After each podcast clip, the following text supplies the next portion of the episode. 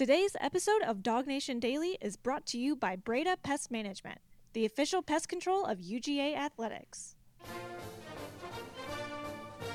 Presented by DogNation.com. This is Dog Nation Daily, the daily podcast for Georgia Bulldogs fans. Here's your host, Brandon Adams. So by now you may know one of the things kind of out there a little bit when it comes to what's his name? Erik Ainge, the former Tennessee quarterback who goes on his radio show and has this big rant against Stetson Bennett. And uh, honestly, you know, I know a lot of Georgia fans are talking about this. We're not going to talk about this very much here today, just from the standpoint of I just don't think it rises to our level. I mean, Ainge put himself out there in a huge way prior to the Tennessee game, you know, making all these predictions, and it's pretty clear he had no idea what he's talking about. Then it was pretty obvious that he only said what he said as a way of getting attention for himself going into the game. He got completely trampled over, completely run over uh, in that particular moment. And so, therefore, if he had any glimmer of relevance, well, after the Tennessee game, you would think all of that would have been kind of diminished forever. You would at least think that. Well, now he's back again, and just given his track record, we're not going to pay too much attention to all of this, except to say that in you when you look at the actual text of what Ainge, the former Vol, has said about Stetson Bennett ahead of the national championship game, I think it does sort of show you what a very small box the Stetson Bennett hater. Unfortunately, there are some Stetson Bennett haters out there. The very small box that the Stetson Bennett hater has now put himself in prior to this national championship, because obviously one of the reasons that Georgia is there uh, on Monday night is because of what Bennett was able to do late game heroics against Ohio State. You know, it used to be that the Stetson Bennett hater was saying, ah, Bennett's no good, Bennett's this, Bennett's that. And the one response we've kind of always had about all of that is, okay, well, if you think that Stetson Bennett isn't any good, then prove it. You know, show me the case for Bennett not being very good. And over the course of the last couple of years, as Stetson Bennett being Georgia's starting quarterback, a lot of you are aware of this. The actual case to prove that Bennett isn't a good, quality, capable quarterback has never been very convincing because the numbers, whether you want to think about his all time winning percentage as Georgia's starting quarterback, the actual stats that he's put up, including in a head to head matchup against CJ Stroud uh, on Monday night, or I should say this past Saturday night, the head to head wins he's also you know gathered over guys like Hendon Hooker or guys like Bryce Young that you want to start digging deep here to to make the case against Bennett. Statistically, you just don't have much of a leg to stand on in terms of Bennett uh, and, the uh, and the success that he's been able to have. You're talking about an MVP of the Peach Bowl, an MVP of the Orange Bowl, an MVP of the SEC championship, an offensive MVP of the national championship. That the overall case against Bennett is just not very convincing. I don't believe it's ever been convincing, and now it's essentially non-existent. So those like Erik Ainge, the uh, former Tennessee quarterback who hosts, I guess, some sort of radio show or something, those like Erik Ainge that want to say, you know, things about Stetson Bennett, all of a sudden now they don't have the case to be made against him, and so therefore their true colors just sort of really come out the, the the the reality of what they are just sort of really comes out. So I'm going to show this to you on the screen.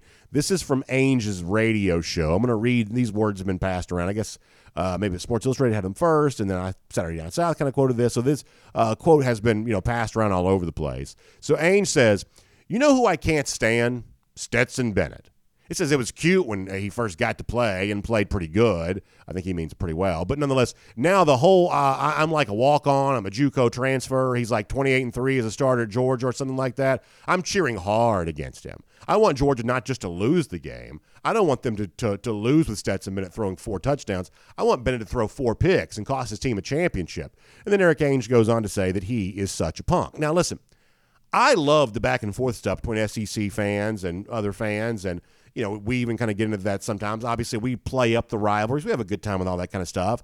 Uh, and I don't make any apologies for that. That's really what college football is all about. And the SEC, what makes it special is the way we do this back and forth. And there is an idea I kind of enjoy of, hey, if you're a real true hardcore Tennessee fan, then maybe you don't want Georgia to do well in the national championship. Or maybe Florida fans feel the same way, or jealous Alabama fans, maybe they feel that sort of same way too.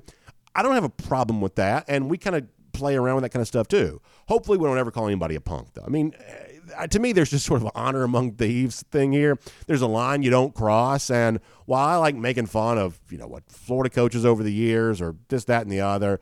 I mean, there is something really unbecoming about a radio host, someone who should be a full fledged adult. Now, I guess Bennett's 25, so he's not quite the uh, typical college kid. But nonetheless, you know, the idea that the radio host on what should be a you know a platform that you you know uh, you know, try to do the best you can with. That idea that he's calling Bennett a punk is to me that's just low rent. It's classless, and it's one of the reasons why you know Erik Ainge isn't worth our time all that much.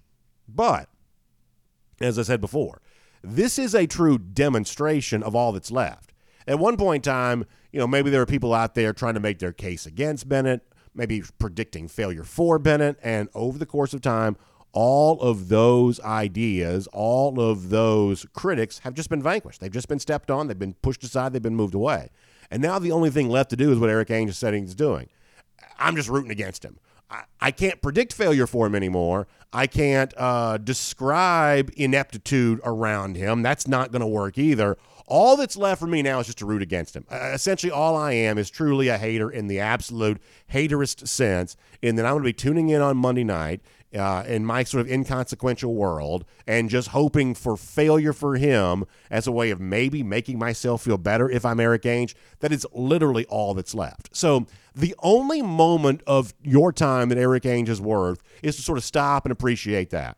That the tiniest fragment and sliver of what the Stetson Bennett hater has, what the Georgia hater has, the tiniest fragment and sliver of that left at all is simply to admit, well, I can't say he's not good anymore. Now all I can do is root against him, which is all you were really ever doing to begin with. And I do think that part of this is kind of instructive. Now, we would ask the question well, how do we get here? How do we get to the point where the only thing left for people to do is to say, well, I think that Bennett's a punk. You know, maybe he's done this and you cite the credentials. Maybe he's done that, but Bennett's just a punk. Like, how do we get here to the point where that's all the Stetson Bennett hater still has?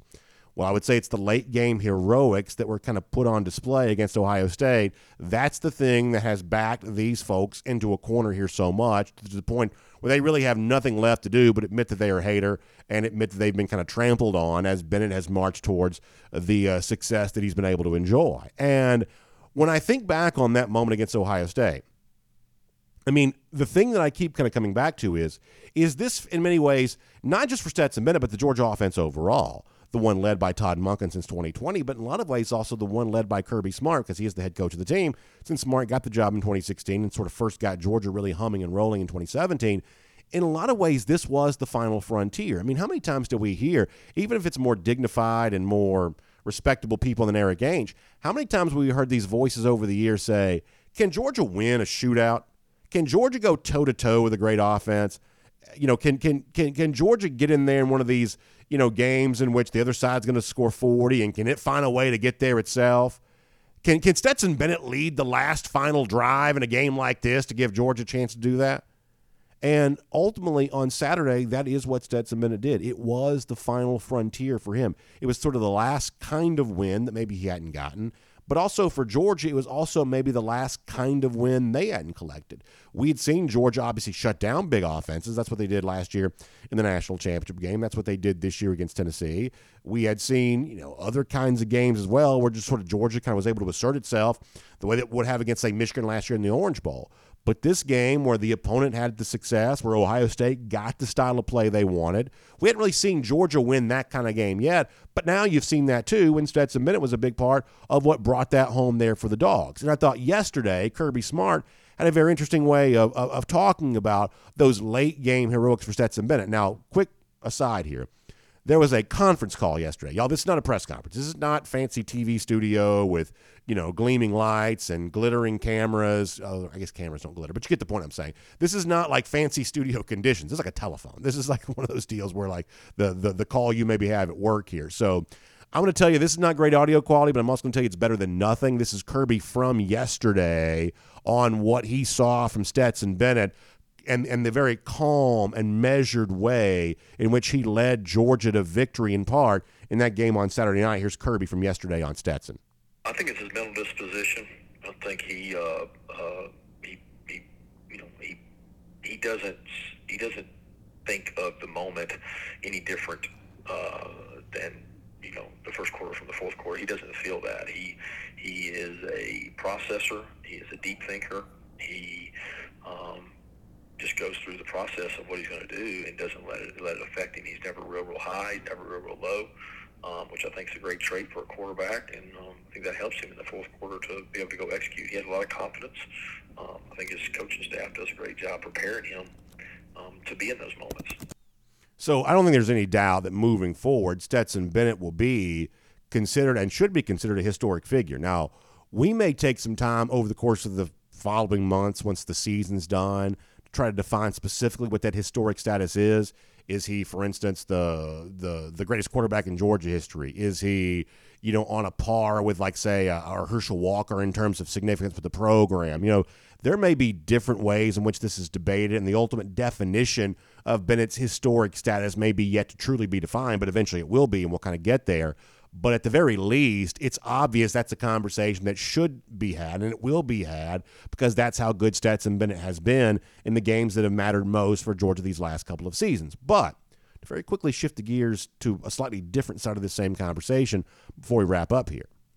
That does not mean that on Monday night, I think the game for Georgia against TCU will be or should be some sort of referendum on Bennett.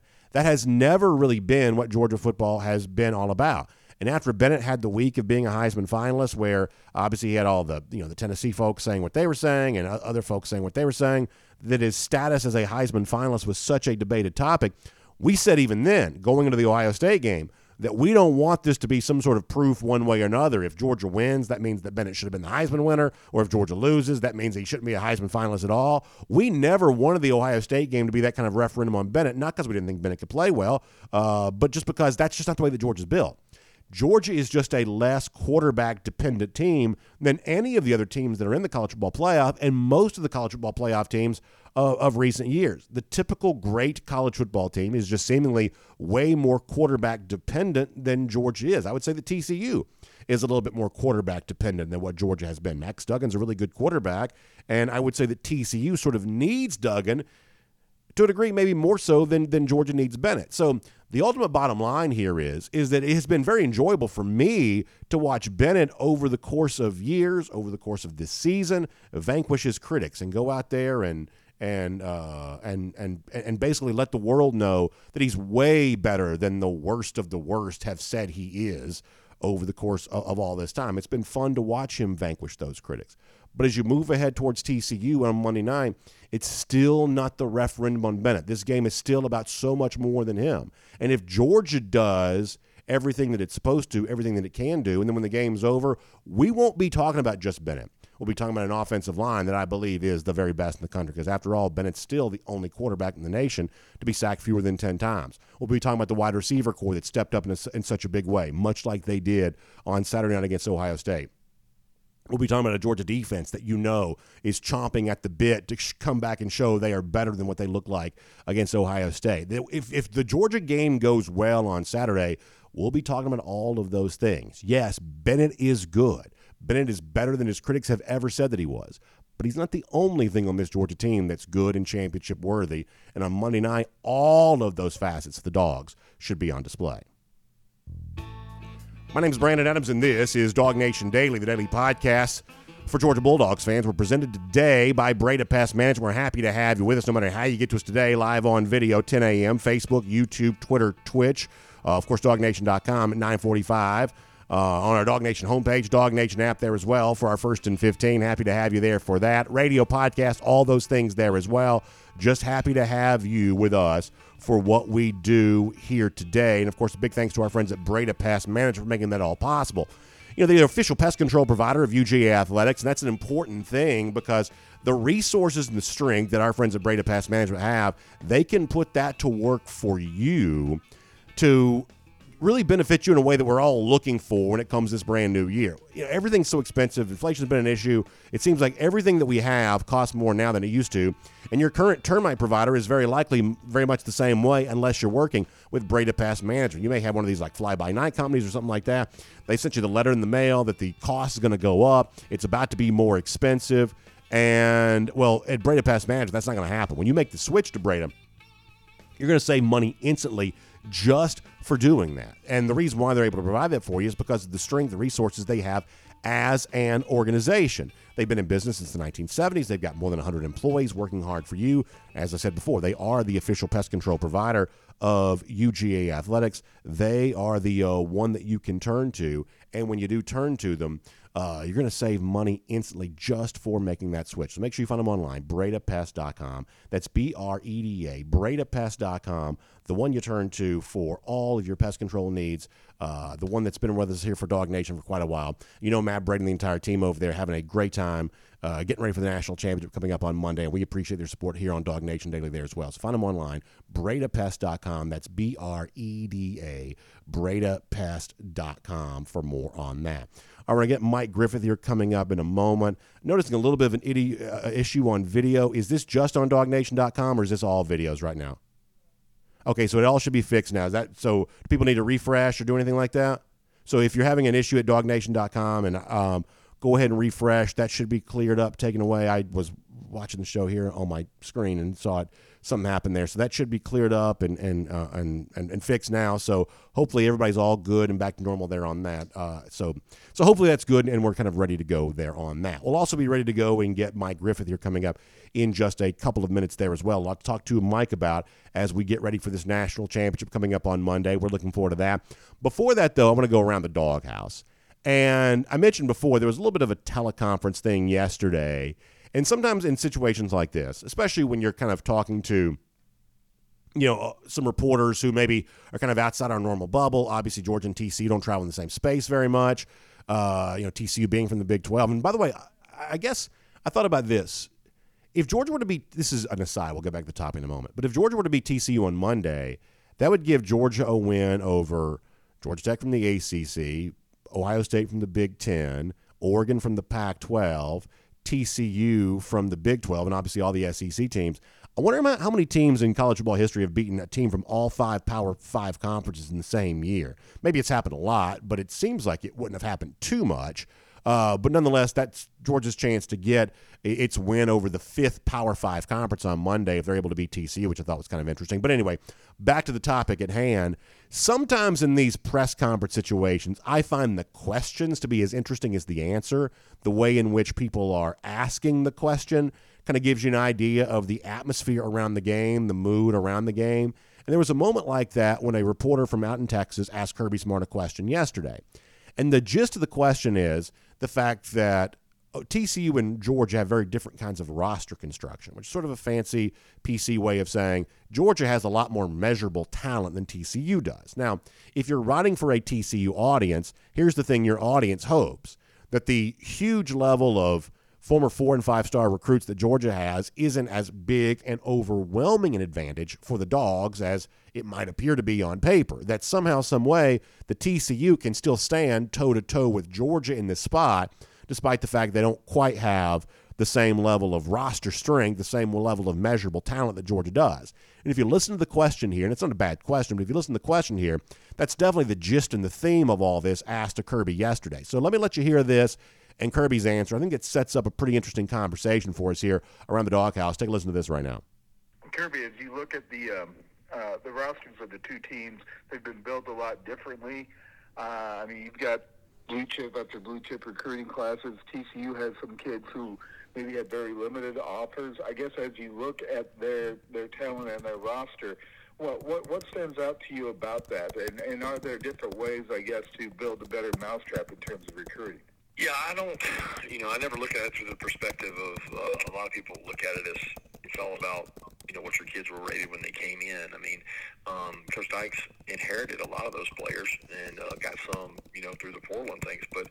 He, you got what you got, and what you what you do with what you have is what makes you a coach. And um, he's done a tremendous job with the players that he has and has inherited, and uh, I feel like we've done the same with the ones we've gone out and recruited. So uh, I, I never get too caught up in how it was built. It's kind of like, okay, you gave me my, my mold, and now I've got to try to go make something out of it. And you do the best job you can uh, with what with what you got, and um, that's what you focus on. You know, so at the end of the day, everybody gets into all those ratings and all those things uh, over and over again. It's about the chemistry of a team, and and I would venture to say that, that these two teams probably have some of the best chemistry across the country. So I'm not sure how interesting Kirby Smart's answer is there, but as I said before, I think the question is really interesting because the gist of the question is, hey, TCU and Georgia are built very different ways, and, and what the, the the reporter doesn't ask, but what I think kind of means is there, Can TCU be just as good as Georgia, even though they don't quite have the same mechanism of acquiring talent that Georgia does? And that really is the big question hanging over all of college football right now. Now, I'm going to tell you that if TCU were to beat Georgia on Monday, it's not like it's the biggest upset in the history of college football. It's not. It would be a sizable upset, a, a bigger upset than we typically have in the college football playoff. Uh, and TCU already beating Michigan was a pretty big upset by college football playoff standards. Beating Georgia would be a a huge upset, a very big upset, but not the biggest of all time. But what the college football world hopes is is that what the reporter asks actually is true. That yeah, TCU may not have access to the four and five star players like Georgia does, but they can still be just as good of a team. They can still be just as as as successful as Georgia, even though they don't have quite the same access to talent. And Kirby Smart obviously pays lip service to the idea in the way that he answers it, saying, "Hey, it kind of comes down to team chemistry and all of this, and blah blah blah blah blah." But while there is a degree to what Kirby says there that's probably true, the larger overall picture just isn't true. And deep down, Kirby knows that, but he's not going to say that. Deep down, we sort of all know this, but we're, you know, you know, depending on you know what your vantage point is, you may not be willing to admit this out loud or, or or not. Is that Georgia just goes into Monday night with a huge talent advantage and not only is that likely to matter, it should matter. That the job of Georgia on Monday is to put the full weight of all of its talent on display. This is a very different kind of game than Ohio State is. I think a lot of us going into the game against the Buckeyes would have said, of all the teams that Georgia could play, Ohio State is likely to be the most dangerous. Whether they lost their last game to Michigan or not, they're likely to be the most dangerous because when it comes to a talent acquisition standpoint, recruiting battles and future NFL stars and all the ways in which that's measured, Ohio State is one of the few teams in the country that actually looks a little bit like Georgia. It's one of the few teams that on paper seemed capable of giving Georgia a fair fight. And by comparison, as good as TCU has been, and this is not me trying to take a jab or, you know, be smart aleck or whatever else, but as good as TCU's been, on paper, it does not, by appearances, look like TCU ought to be able to give Georgia a fair fight. So the job of Georgia is to leverage that talent, utilize that talent, and come out and – really make it be known from the word go that you're going to have a hard time keeping up with Georgia. I'm going to give you one example of how this showed up on Saturday night against uh, Ohio State. Think about one of the big storylines from that game. What did we see play out? We saw Ladd McConkey try to play. He had a heroic moment for Georgia when he converted the two point uh, play that cut the lead to three, that ultimately allowed Georgia to eventually take the lead there in that game. We saw McConkey be very good for Georgia, but we would also say we saw Ladd McConkey not be fully healthy. And maybe going into that game, we were left to wonder, well, you know, how much can Ladd McConkey even play at all? Maybe the Georgia coaching staff itself was wondering how much can Ladd McConkey be able to play at all. To give you an idea of just how different a team like Georgia is from a team like TCU, what did Georgia have standing at the ready if Ladd McConkey couldn't be couldn't be a full contributor? He really probably wasn't a full contributor. What did Georgia have ready to stand in his place? It was a guy like Arian Smith, a former top 100 recruit, a former top 10 wide receiver, who had one of the most thrilling plays of the season for Georgia. And Smith found himself in an expanded role because Ladd McConkey wasn't able to be the guy against Ohio State that he had been all season long. In fact, yesterday, Kirby kind of talked about that emergence for, for Arian Smith at a time in which Ladd McConkey could not be fully depended on. This is the level of talent that Georgia has, and this is Kirby from yesterday. He really just got more opportunity to do what he's been doing. I wouldn't call it a redefined role. It would be an opportunity because of um, Ladd's, you know, injury, and, and, and we didn't know how long or how hard Ladd would be able to go. Um, Ladd felt good, looked good in warm-ups, and was able to go and play. And, and we're hoping he's going to be even better uh, this week. But um, we had to have somebody ready, and, and you can imagine over 28 days of preparation, there's a lot of days that Arian was repping and doing things um, because Ladd wasn't able to. As we got closer and closer to the game, Ladd was doing more and more. So it was a balance between the two. And, you know, we, we, we, had, we had a musical chairs, and most people do because people have injuries at the wide receiver positions. But between AD, Marcus, I mean, there's been a lot there. And I think B. Mac and Coach Monken have done a tremendous job of, of uh, slicing and dicing those roles. So once again, that's teleconference audio, not the best, but you get the gist of what Kirby Smart's trying to say there. That the injury to Ladd McConkey was a very serious problem for Georgia, but the emergence of a guy like Arian Smith, being able to insert him into the game, was the kind of solution to that problem that very few programs are just ever going to be able to have. That most teams would not have a player of Smith's caliber ready to give an expanded role to with a guy like Ladd McConkey being injured. That's the way in which the Georgia roster is built. It's just deeper at almost every level, including the wide receiver position, by the way, we're talking about now, which is arguably the most maligned position group on the uh, Bulldogs. And yet, even that has the kind of obscene talent that most programs can only dream about having. So when the guy from Texas asked Kirby Smart, "Hey, is there just maybe a better way to build a master mousetrap where you know you guys are collecting all this talent, TCU's doing something a little bit different, but hey, it sort of works for both teams." Look, that's the kind of luck that runs out eventually, and Georgia fans hope that's the case there on Monday. That the obvious more talented team can also display itself to be obviously the better team. Now, to TCU's credit, they've been overcoming this against more talented teams all year long. That's what Oklahoma probably was. TCU still won that game. I would say that's definitely what Texas was. Texas was a seven point favorite against TCU there that day, and the uh, Horned Frog still found a way to pull that out. But there is a difference between these two rosters on Monday night, Georgia's job, its challenge is to make that difference apparent and remove any hope that TCU might have as quickly as possible when this game begins. That is Around the Doghouse, and this is Dog Nation Daily, presented by Breda Pest Management here today. Uh, obviously, preparations continuing for these dogs as you head towards the national championship. So, what do you say we keep that conversation going there as well? A guy who's been covering it all from Athens is our buddy Mike Griffith. He joins us now here on Dog Nation Daily, presented by Breda Pest Management. From Athens and across the SEC or wherever the recruiting trail may lead, here's a DogNation.com insider. Let's say hello to Mike Griffith here on Dog Nation Daily, presented by Breda Pest Management. Always glad to have him with us. And, you know, Mike, I think the one caveat that I've given to a lot of our conversation already this week about TCU as you get ready for that national championship is there's a certain ignorance I have to plead here because, you know, I love making picks. I think it's fun to do. I don't take my picks too seriously. I just think it's fun to try to make picks and decide who's going to win these games uh, on, on, on college football weekend. And very frequently here this year, man, I've really gotten it wrong with TCU. I, I kept expecting their luck to run out. I'm a believer that you, know, you can't live on the razor's edge for as long as they have. They're six and one in one score games. That's not really uh, a renewable resource in college football, it would seem, and yet sort of somehow TCU's found a way to keep doing that. So part of this week for me, and I'm getting to a question here, I promise. Part of this week for me has been trying to figure out what it is that I might have gotten so wrong on the Horn Frogs all year long. How good of a handle do you think you have on TCU here right now? Well, I mean, they're a well coached team. Uh, they got a lot of talent. They they do some things that you know that uh, a little bit different. They can catch some teams off guard. Uh, they've got a couple of players, uh, you know, that they can put in position to make plays. But you know, I, I kind of think it was as much about Michigan. Just to be honest with you, I think Jim Harbaugh made one of the probably one of the worst play calls uh, in college football history with a razzle dazzle play from the two yard line at a time when you know, he could have really sent a message. I mean, that's the Joe Moore Award offensive line, right? All we've heard about is how great the Michigan offensive line is, and and on fourth and two, in, instead of trusting those guys, uh, he sends the absolute wrong message. He runs a play that blows up, that gives TCU great confidence, uh, that probably makes the Michigan players question themselves. I, I thought, I really thought the game spun there, Brandon, and, and it gave TCU life that they needed. a fourth down stop at the two on the opening drive and confidence and and then there was a, a pick six. You know, they were able to do some things. Uh, you know, out of that three three five. Here's the good news: Georgia has a much better coaching staff than Michigan, from head coach on down. Much much better coaching staff, uh, better talent than Michigan, and they're not going to give TCU that sort of life. Um, I feel like TCU's kind of had their moment. Uh, you know, an emotional 51-45, you know, win.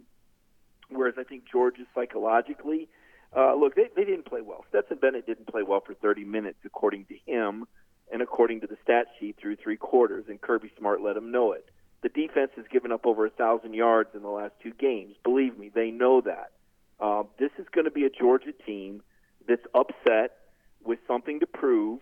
And yeah, they celebrated on the field, but you know, sources, plenty of sources have told me that you know there was there was a bit of a tongue lashing in the locker room. I mean, Kirby Smart let him. Out. That wasn't Georgia football we saw Georgia beat an incredibly uh, motivated, talented Ohio State team with a franchise NFL quarterback when they didn't play their best game.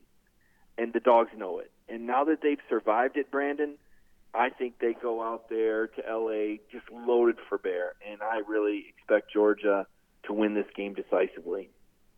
Yeah, I mean the way I would kind of say that is is that almost any championship season involves some element of luck. And when you're in kind of one of these wild, you know, almost 90 total points scored things there, you're going to have all kinds of crazy things happening. And if you can emerge from that, admittedly, some of that was sort of self inflicted by Georgia. They didn't play certainly nearly as well defensively as they could have. That, you know, if you do create that scenario for yourself, find a way to get through that, then maybe you can relax now and go back and be Georgia. And I, I say that with respect for TCU, I mean, I do believe that TCU, if it plays at its absolute best, could be a challenge for UGA. And if somehow TCU were, to win this game, something I don't believe they will do, but if they did win it, it's by no means the greatest upset in the history of college football or anything like that. We've seen you know bigger upsets than that in, in the past, but maybe it is now a chance getting past the sort of crazy game against Ohio State, kind of go back to to being Georgia and, and, and, and really leaning on, leveraging, as I said before you joined us, the overwhelming talent advantage that Georgia appears to have on paper. It's the job of this Georgia team, these Georgia coaches, to make that talent apparent from the word go there on Monday night.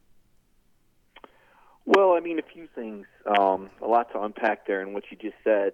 Um, technically, it would be the biggest upset since the unified championship in 1998. The 14 point spread is the biggest in a championship game. I, I, that doesn't bother me. I'm, I'm just like I said. I'm ultra confident. Um, I, I can't tell you the last time I was this confident in a, in a Georgia game on this big of a stage. Um, so I'm not that that that whole potential upset thing. I don't think that's in anybody's head in the locker room. Georgia's not going to go out there afraid to lose. Uh, you know, in, in Georgia, you know, as much as it was the defense, it was the offense. I mean, they they weren't nearly as efficient. One of the great things about Georgia football, uh, I think, under Todd Monken with this offense is the efficiency. When you look at the red zone uh, efficiency, now Kirby's talked about wanting more touchdowns instead of field goals, and that reared its head a lot. But the mistakes Georgia made were big. I mean, Stett's interception at the 30, that's in their territory. That you know, that's the sixth time in the last seven games that a Georgia turnover has led to points. You know, the the lateral at the three moves it back to the 13. You, you go from probably seven to three. Um, taking a sack at the 30 takes you out of field goal range. Podlesny missed another field goal. I mean, that's 17 points that the Georgia offense, you know, 17 point swing from the Georgia offense. So, and as far as the luck goes, Georgia makes their own luck. And and I know there's some people upset about Javon Bullard's hit in the end zone, but that was a football play. There was nothing dirty about it. Even Marvin Harrison said it was a football hit. Um, I know Ohio State fans are trying to make that something it wasn't. It, it, it was what it was. It was a Kirby Smart defensive back, you know, putting the pads on a guy that was catching a football. And unfortunately for Ohio State, Harrison wasn't able to come back in the game, and that was a factor. He was they couldn't stop him. Uh, Ohio State was running away with it. It was 38-24. You were sitting right next to me. I was already working on my game story. You know, I, I knew how you know, but that play changed the game because after that, C.J. Stroud only threw for 28 yards, and Stetson Bennett went from one of four and 17 yards in the third quarter to throwing for 190 yards in the fourth quarter. So that was a momentum changing play. It was a momentum changing turnover on the call from targeting to non targeting. Uh, Georgia made the plays uh, that they needed to make to get themselves back in it. As Kirby said, the defense made the stops and held Ohio State to three points in the fourth quarter. That opened the door for the for the comeback. Uh, the Arian Smith 76 yards. I mean, Georgia wasn't the only one that made mistakes. You know, Ohio State's going to be wondering how Arian Smith got that open and you know catch a 76 yard touchdown. And that was right after Kirby caught the fake punt and called the timeout. You want to talk about a swing in the game? You know, Kirby calling the timeout. I don't know if they would have noticed 12 players or not. Probably not. If Ohio State converts, it's probably over. But that happens, and then 76 yards to Arian happens, and and all of a sudden I'm writing a different story. So I, I think Georgia made some great plays. I think their poise, I think their connectedness that you hear about. Those players were bought in. Nobody was cashing it in, even though it, at times in the third quarter it looked really bad. I mean, Georgia, uh, Georgia's offense didn't do anything. It was terrible and they gave Ohio State the ball, and Ohio State outscored them 10-0 in the third quarter. You don't see that often. You don't see Kirby Smart and his staff out adjusted often. Um, so I, I give kudos though, Brandon, to Ohio State. Uh, I think Ohio State played a, an unbelievably good football game. I think C.J. Stroud was the best player on the field. He made some amazing throws that nobody else in college football is going to make. Max Duggan is not going to make those throws. I got news for you. He's a good. He's a he's a scrappy quarterback, right? But he's not going to make those throws. And they don't have receivers like Ohio State. They don't have an offensive line that's going to be able to neutralize uh, Jalen Carter as well as Ohio State did. They just don't. So I, I like where Georgia sits. Uh, they survived it. It was it was magical. It was memorable. It was historic. And now on to uh, you know stepping on the Horned Frogs out in Los Angeles. So you mentioned that about Max Duggan. I mean, obviously, he's nowhere near as accomplished a thrower as C.J. Stroud is, nor does he have anywhere near as bright an NFL future as it certainly appears that Stroud does. But I do believe he's a better runner. He's certainly run more throughout the season than Stroud has. And so when I think about the defensive challenge for Georgia against TCU, that's what I think of. Georgia's a thin and outside linebacker after some injuries during the game.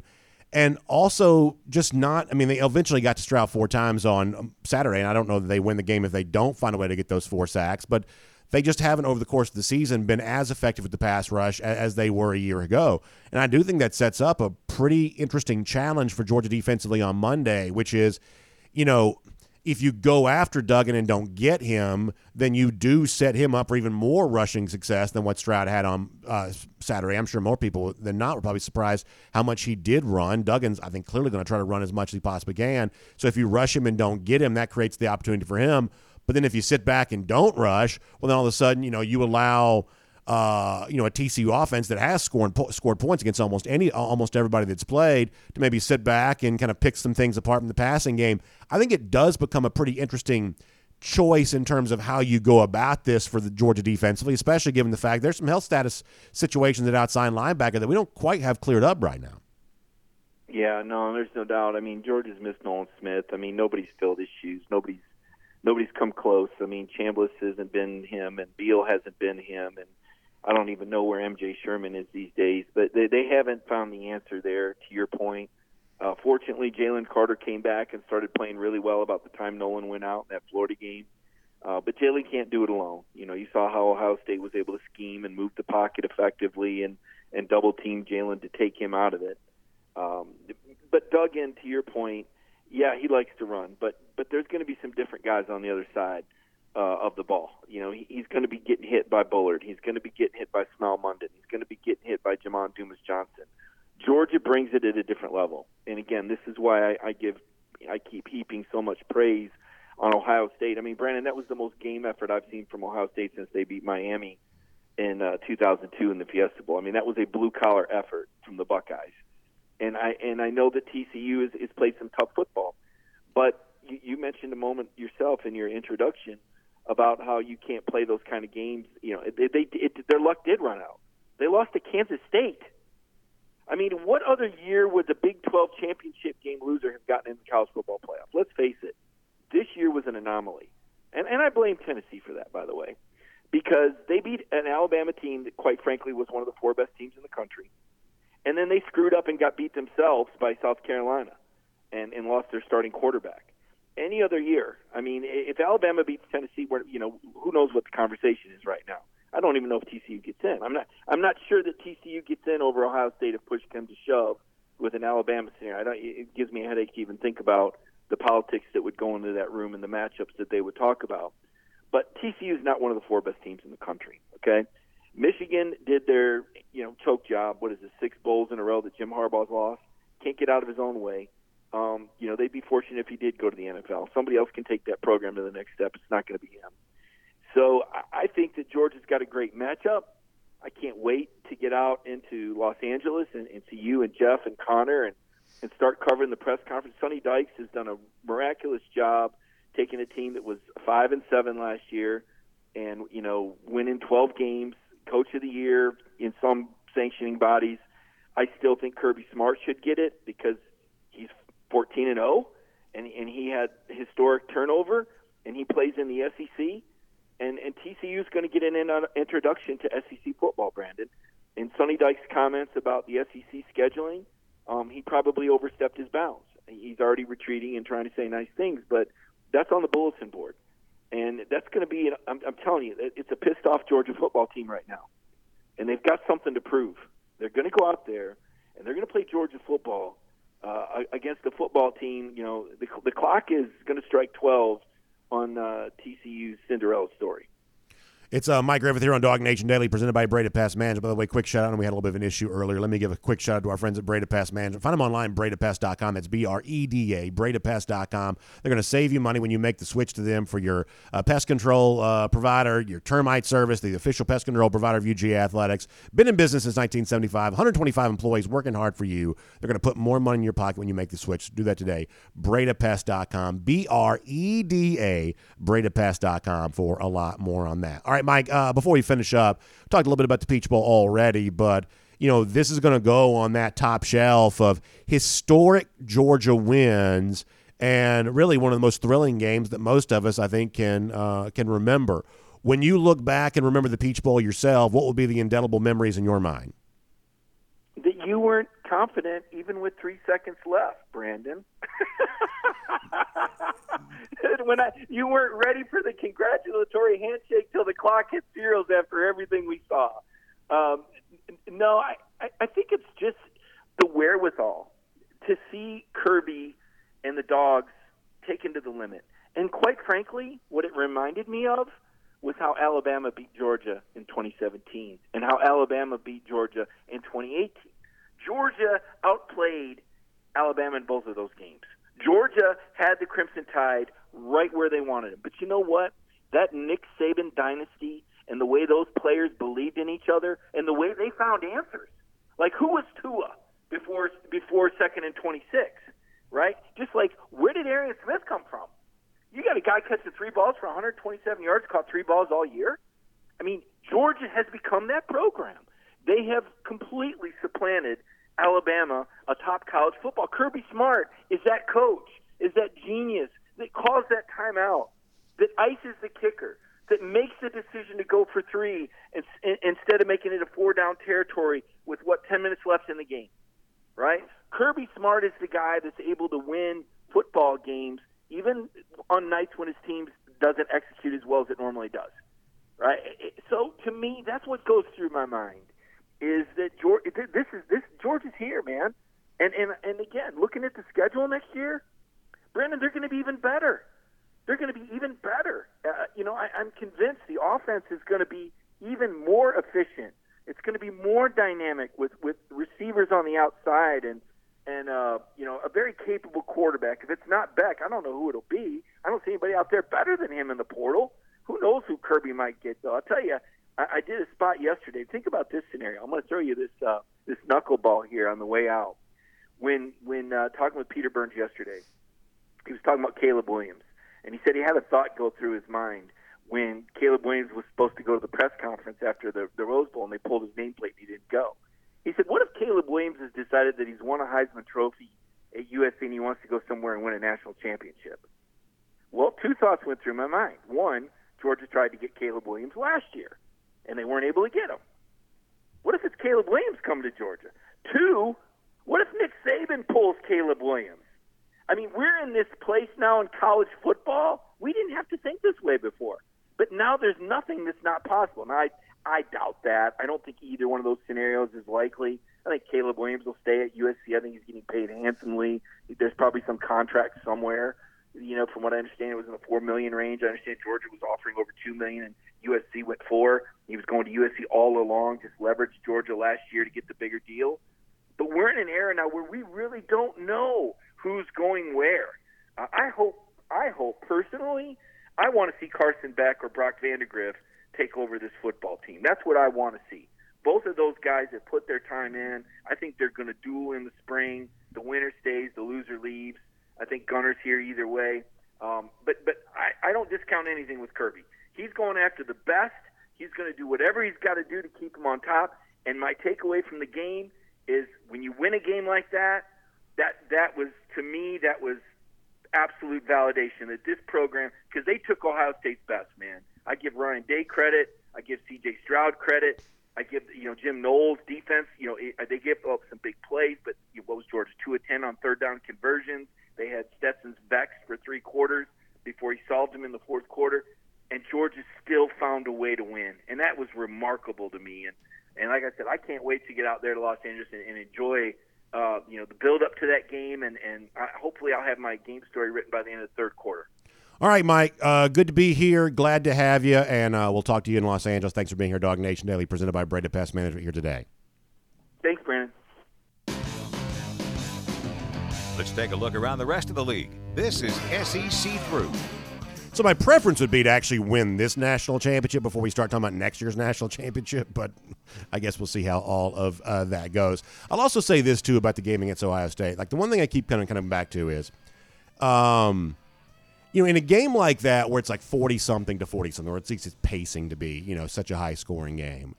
I think there's an assumption to say, well, if my team's not in control of this game, then the other team must be. But I'm kind of reminded of uh, what was the Bane line from the Batman movie years ago? Do you feel in charge? Like Ohio State was obviously up in that game, but do they feel in control? You know, I wonder how. You know, a lot of Georgia fans I think assume that Ohio State had the control of the game because uh, Georgia clearly didn't. But if you're Ohio State, even though you're up, did you feel like you were in control? Did you feel like you had all that going on? And maybe there was a similar kind of question that could have been asked during the SEC championship as well, when Georgia was up three touchdowns late in the game, and yet seemingly LSU was still hanging around and still trying to score points and certainly extending the game and sort of making it a little bit uglier than maybe what some Georgia fans were used to. Georgia had the big lead, but did you feel like you're in control? I mean, ultimately, I think what the Georgia Ohio State game is a reminder of, as thrilling as the game was, and as happy a memory as that should be for uh, Georgia fans, you know, forever. Um, I think what it's a reminder of is that there is a reason that Georgia does not try to play these kinds of games a lot. The 50 30 game against LSU, the 42 41 game against Ohio State. Because the honest truth is, even when you're winning, you're not necessarily in control. Georgia was winning against LSU, but it sort of didn't really feel like they had a stranglehold on the game. Ohio State was winning against Georgia, but clearly they couldn't maintain enough control to actually finish the game there on top that once you start inst- inserting a bunch of possessions, and once the ball's flying around all over the place, and once points are coming fast and furious, all of a sudden then it sort of becomes really up for grabs, and anything can happen there late in the game. And clearly Georgia, you know, held on to the mental fortitude to make the final play when it mattered to ultimately win that game. But to me, that's really a kind of a takeaway from the last couple of games from Georgia football. These are the kinds of games that almost everybody else in college football is playing on a fairly regular basis. And when you see Georgia go through both of them, even though they were both wins, in the case of the LSU game is actually a pretty convincing win, at least in the base of the final score.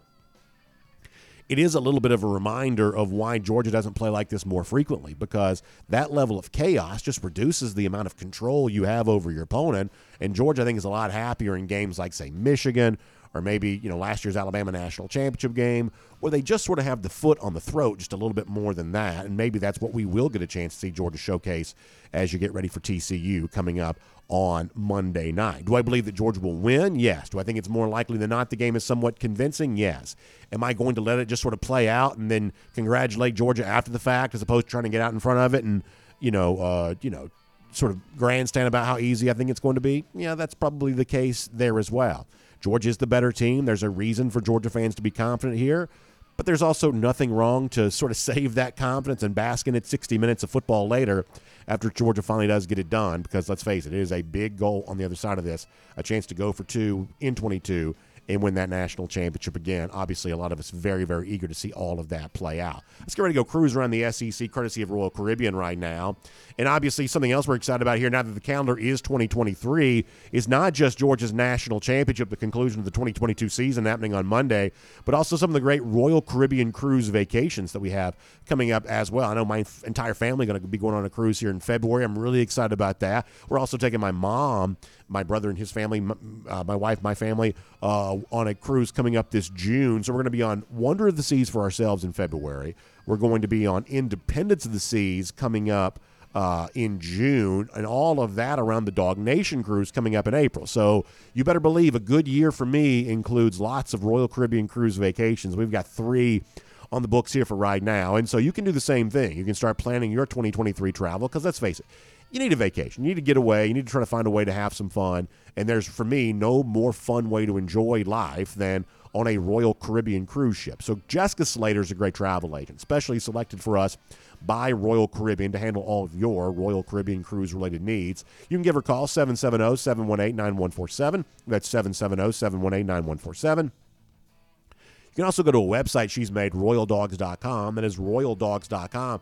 And on that site, you can find out more about the Dog Nation cruise coming up April 24th to the 28th, going from Port Canaveral to Perfect Day, Coco Cay, Nassau in the Bahamas. Man, that's going to be some great stuff. So you can learn more about that then. All right, quick break from the national championship talk, and then we will get back into that here in a moment. I'm going to do this relatively quickly. So we are in All Star season. You know, Jeff has been in Orlando. Jeff Sentell, our recruiting insider, has been in Orlando for the Under Armour All American game. He is heading out to San Antonio for the All American Bowl there. These games feel a little bit different than they used to, in that a lot of the Georgia early enrollees, who maybe in the past would have left their team to go back to the bowls, now they've just sort of chosen to stick with uh, UGA through the uh, ride for the national championship. Easy to understand why they might want to. We also have you know, far more early enrollees just across the board in college football than maybe would have used to have existed. So I think the overall vibe around some of the All Star game stuff is a little bit different, but it still becomes a pretty good snapshot for the small remaining holdovers in the class of 2023. More on that in a moment, but also an early look at the recruiting headlines are going to dominate us for 2024 there as well. So, with that in mind, let me show you this here really quickly. This got shared on social media. I don't know this person. His name is Mike Giovando. He's a Elevate Quarterback Academy. I'm assuming he must be a trainer of sorts for Dylan Raiola.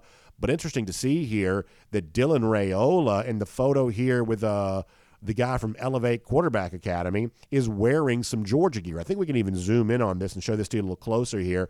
So there is Raiola in the gear. Now, here's what I'm telling you. I believe the most – misunderstood false positive when it comes to recruiting oftentimes can be gear. I think a lot of times when you see a recruit wearing uh, a, a, team's gear, I think I think quite often that doesn't really mean anything. It just may mean the only thing he had laying around there. Or the old joke used to be, if you saw the recruit wearing the gear prior to the commitment announcement, that was one more time of wearing it before he threw it away. That was always kind of the joke of it was actually not a good thing to be wearing the gear right before the commitment because the recruit, the the uh, the the legend had it, the urban legend had it that this was just one more time of wearing it before you threw it in the trash to start wearing their the, your actual team's gear for the uh, rest of time. Whether that was true or not, that's just what people used to say.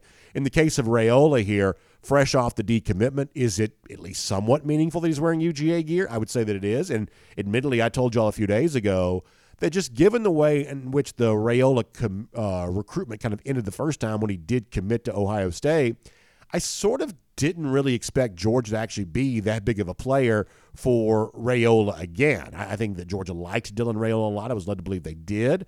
Uh, and yet ultimately Raiola decided there were things he liked about other places, including Ohio State than Georgia. And I sort of thought that was going to be that maybe the presence of this gear here, even though that I've told you that oftentimes gear is not the most reliable indicator of where a recruit may go. Maybe the presence of this gear here, Dylan being photographed wearing the Georgia stuff, maybe that does mean something. That maybe Georgia is going to be a player for Raiola now that his recruitment's been back opened up. A lot of you are aware he's got ties in the Nebraska program. We believe that Nebraska has a sizable NIL opportunity, and that may ultimately be what you know, kind of ends all this. And maybe maybe George is just there to provide leverage or something like that. I'm I have no idea. I'm just openly speculating. But it's at least worth me showing it to you when a quarterback of Raiola's caliber, I do believe is the best quarterback in the country for the class of 2024. When a guy like that's wearing the Georgia stuff, it's at least worth paying a little bit of attention to. So, I wanted you to be aware of that. And then there's this. I told you Jeff's been traveling around Orlando and going to San Antonio and all of that. And I guess the biggest story to come out of this thus far, and y'all can tell me if there's something else that I'm missing. I really haven't seen. Uh, I didn't see the Under Armour game. I, I didn't get a chance to watch that. Maybe some of y'all saw some neat stuff from that. I guess the biggest thing for me thus far is is that for one of the few big names left in the class of 2023, Deuce Robinson, tight end out of Arizona, it's a major prospect, by the way. I guess Georgia really is in a pretty good spot with Robinson here. Uh, Jeff's got a story up with Robinson at dognation.com where that's kind of indicated. You really see a very strong presence here. And so, once again, we've had reason to shout out Todd Hartley for the success that he's had recruiting tight ends. And maybe at this point in time, he's leveraging that success for more success with future tight ends. But after winning with a guy like Oscar Delp a year ago, who really cited Brock Bowers as the reason why he wanted to come to Georgia, all of a sudden that pipeline seems to still be strong. And a guy like Deuce Robinson, if you see some of the video of him out there, man, he is a new breed of tight end. This is a level of athleticism that's that's really hard to match. And this is one of the top prospects in the country, regardless of position. And it sounds like right now, Georgia might be in a pretty good place for Robinson. Read it at dognation.com, follow the story. And uh, we will see where it goes from here, but can't help but notice that right now. And we'll make that cruising around the SEC courtesy of Royal Caribbean. All right, I want to go back to Saturday for a moment here on Dog Nation Daily, presented by Breda Pest Management. And I want to talk a little bit about what's being called the greatest timeout that's ever was called, as Georgia spotted the fake punt look from Ohio State. Uh, Kirby Smart called the timeout, should have been negated by 12 players in the field for Ohio State. These officials not capable of doing anything, seemingly, so you can't count on them for anything. Kirby having to step in and save Georgia's bacon there by calling the timeout.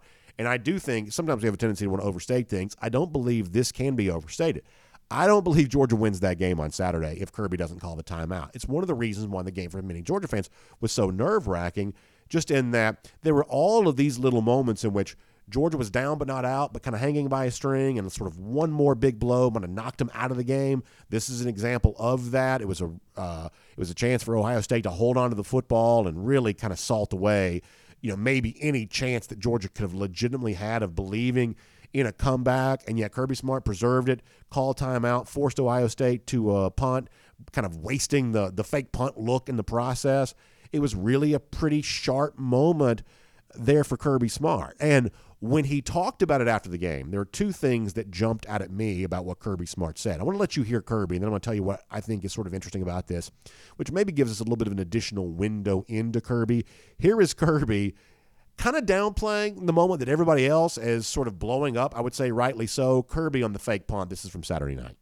For me, I saw them lined up in it, and uh, there was there's a line that's a special teams line, but I was on the defensive line because we had just come off of a defensive stop, so um, saw the formation, and uh, apparently they were saying something on the special teams line, but I wasn't on that line. I was on the defensive line and was prepared to call a timeout, which I don't like doing because it costs you possessions when you do that. You got to be prepared and not burn them. So it's interesting to me how it is that Kirby just sort of never stops being Kirby. And I think that Kirby is very much Kirby in two specific ways right there. First of all, in this clip, and there was another clip later on, which I'm not going to play for you, I just don't have time to, where he talked more about this. Kirby kind of goes out of his way to not reveal how it is they became aware of what this was, which I think is kind of interesting.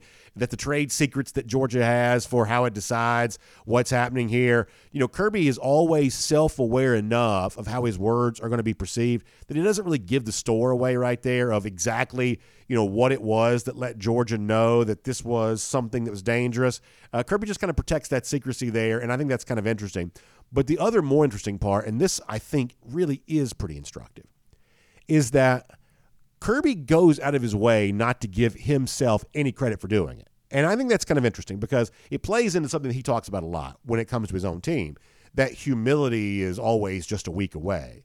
That that Kirby definitely as a coach is just not all that comfortable with praise and he's always kind of downplaying that. Like some people made a big deal about what some of what Kirby said about Stetson Bennett, and like this becomes the thing that the haters can latch on to. Oh, well, Kirby was calling him out.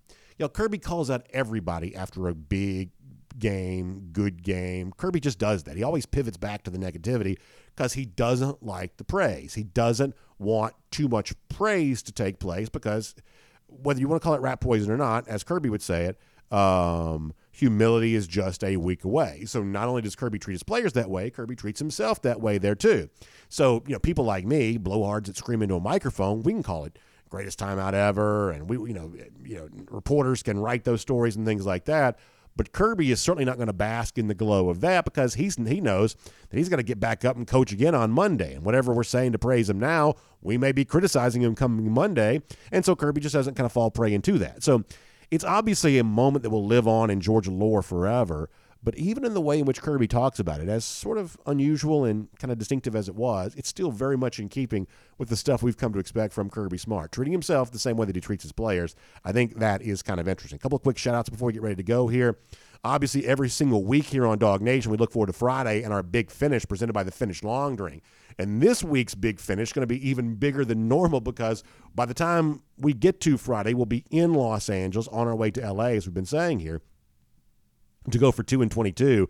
And obviously, you better believe way out there out west when the uh, parties are going on, the Finnish long drink going to be flowing there too. So if you're going to Los Angeles and you're taking the Finnish long drink with you for your tailgate party or your you know game watching party, whatever you have going on. We want to see you enjoying all of that. Hit me up on Twitter at Dog Nation Daily, and we'll feature you for the Big Finish presented by the Finnish Long Drink coming up on Friday. You can also go to thelongdrink.com to find out where you can try some and pick some up if you haven't before, or the different long drink varieties. You can even get one of those eight can variety packs and try two cans of each of the four long drink varieties. I'm talking about the long drink cranberry, the long drink strong, which is 8.5% alcohol by volume, long drink zero, that's no carbs, no sugar.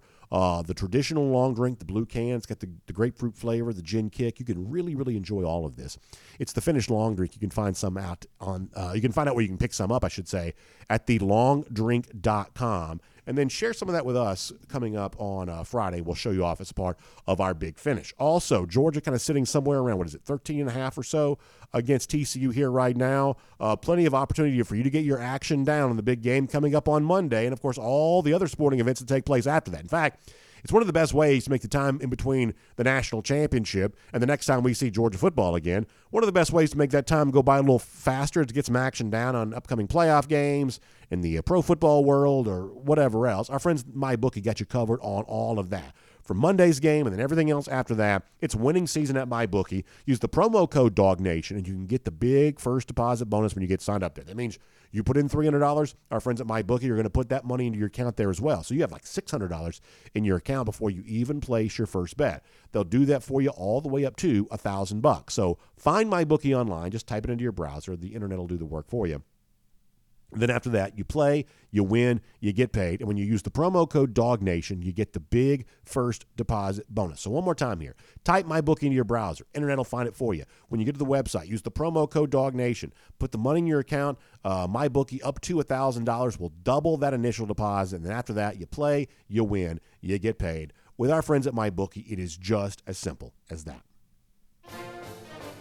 So for our golden shoe today, I'm going to show you something that many of you have already seen, and I have to admit I don't know the backstory here. So Kenny Zacher shared this with me. He says, "Check out this reaction."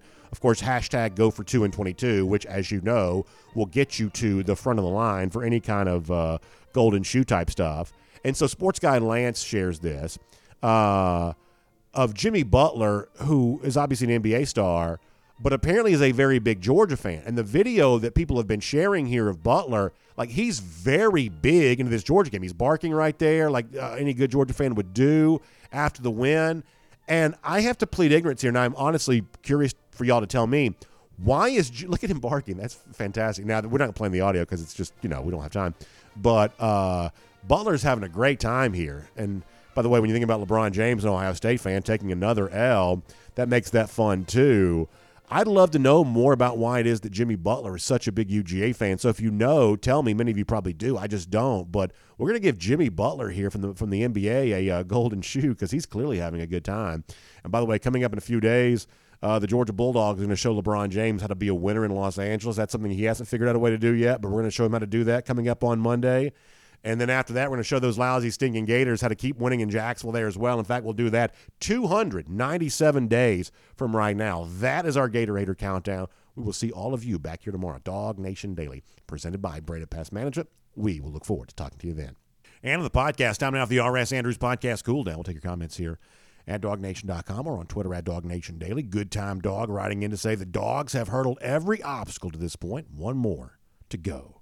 Dogs got this get it done here. And boy, isn't that an exciting thing about one game away from the true go for two and 22 accomplishment. It'll be mission accomplished. It'll be done. It'll be another national championship for these Georgia Bulldogs. And it's hard to imagine that as a reality, but it looms as a very real possibility possibility here right now. Good time, dog. Absolutely right about that. Also, BDW 3184 wrote in on the topic yesterday of Kirby Smart uh, not knowing that game day was at the Rose Bowl yesterday. And so what BDW says is it was a great response by Coach Kirby. Guarantee he did know where game day was, but he was feigning bewilderment purposefully, uh, showing that he and his team's uh, focused on the task at hand. Yes, Desmond Howard is still a hysterical fool, as he says. Uh, go dogs. Yeah, a lot of dog fans don't like uh, Desmond Howard for maybe a number of reasons. Uh, but nonetheless, as far as Kirby feigning not knowing where game day is, I actually don't know that I agree with that. I, in this particular case, I really truly don't think Kirby uh, knew where they were. Now, does sometimes Kirby sort of pretend he doesn't know something as a way of not answering a question because he just doesn't want to talk about it? Yeah, of course, I would say he probably does that. In this particular instance, though, this may be more true than not, partially because of the fact that Georgia is so locked in on TCU. But here's the other thing, and this is why I think that Rece Davis and them were kind of laughing about this. And this is one of those things that, you know, if you kind of think maybe deeply about, you might agree with me on. I think game day was a little bit worried about these traditional bowl games, normally on New Year's Day, being moved to Monday. They're after the college football playoff. They're displaced from their normal spot because Sunday, New Year's Day, was NFL Day. I think they were a little bit worried about kind of getting lost in the shuffle. Now, ultimately, we'll never quite know how true that was or wasn't because, unfortunately, we had the horrible incident that night on the Monday Night Football game, and that's kind of absorbed the entirety of the news cycle since then, as you would certainly understand. So, had that not taken place, I don't quite know how these Monday versions of the quote unquote New Year's Day bowls would have been treated. So I think part of the reason why the ESPN folks were laughing so much at Kirby for what he was saying is not because who wouldn't know that the Rose Bowl is today. I think the ESPN people kind of quietly were sort of wondering, do people know that the Rose Bowl is today? And if Kirby Smart doesn't know this, who else doesn't know this right now? So I think that was a little bit of a. You ever have a nervous laughter? You know, sometimes when you're a little worried about something, you kind of laugh nervously. I think there may have been a little nervous laugh from the part of some of those ESPN folks because they were just a little bit concerned about the fact that one of their big TV prizes, the game known as the granddaddy of them all, and we do love the Rose Bowl, of course. George was out there in 2017. But the game known as the granddaddy of them all, this beautiful TV product where you have this great looking sunset around the San Gabriel Mountains, and everybody's kind of historically just kind of viewed the Rose Bowl as this amazing thing. But on this particular day, it kind of did sort of get lost in the shuffle, I, I, I, guess. At least it sort of felt like it did to me. Sounds like it did Kirby there as well. Sonny Dykes also a little bit lost about this, too. You kind of wonder what those games ultimately, how much they did resonate with the public, knowing that they were on a different day. Kirby says he didn't know. He may not have been the only one from an ESPN perspective. That's pretty unfortunate. All right, so that's our RS Andrews podcast cool down. Y'all find rsandrews.com uh, at you find RS Andrews online at rsandrews.com for your air conditioning, heating, plumbing, and electric needs. They will show up on time. They'll do the work that's promised, the price is promised. You can trust RS Andrews on all of that today. Water heater goes out. In many cases, they can replace it for you the same day if you uh, have an issue with your heating system. Let's face it, it's going to be cold again soon. That heating system, maybe somebody's told you it's at the end of its shelf life. They can show you how to get some new life out of that old unit. So uh, go to rsandrews.com for that there as well. Then we'll see you back here tomorrow. Dog Nation Daily, presented by Breda Pest Management. We'll look forward to talking to you then.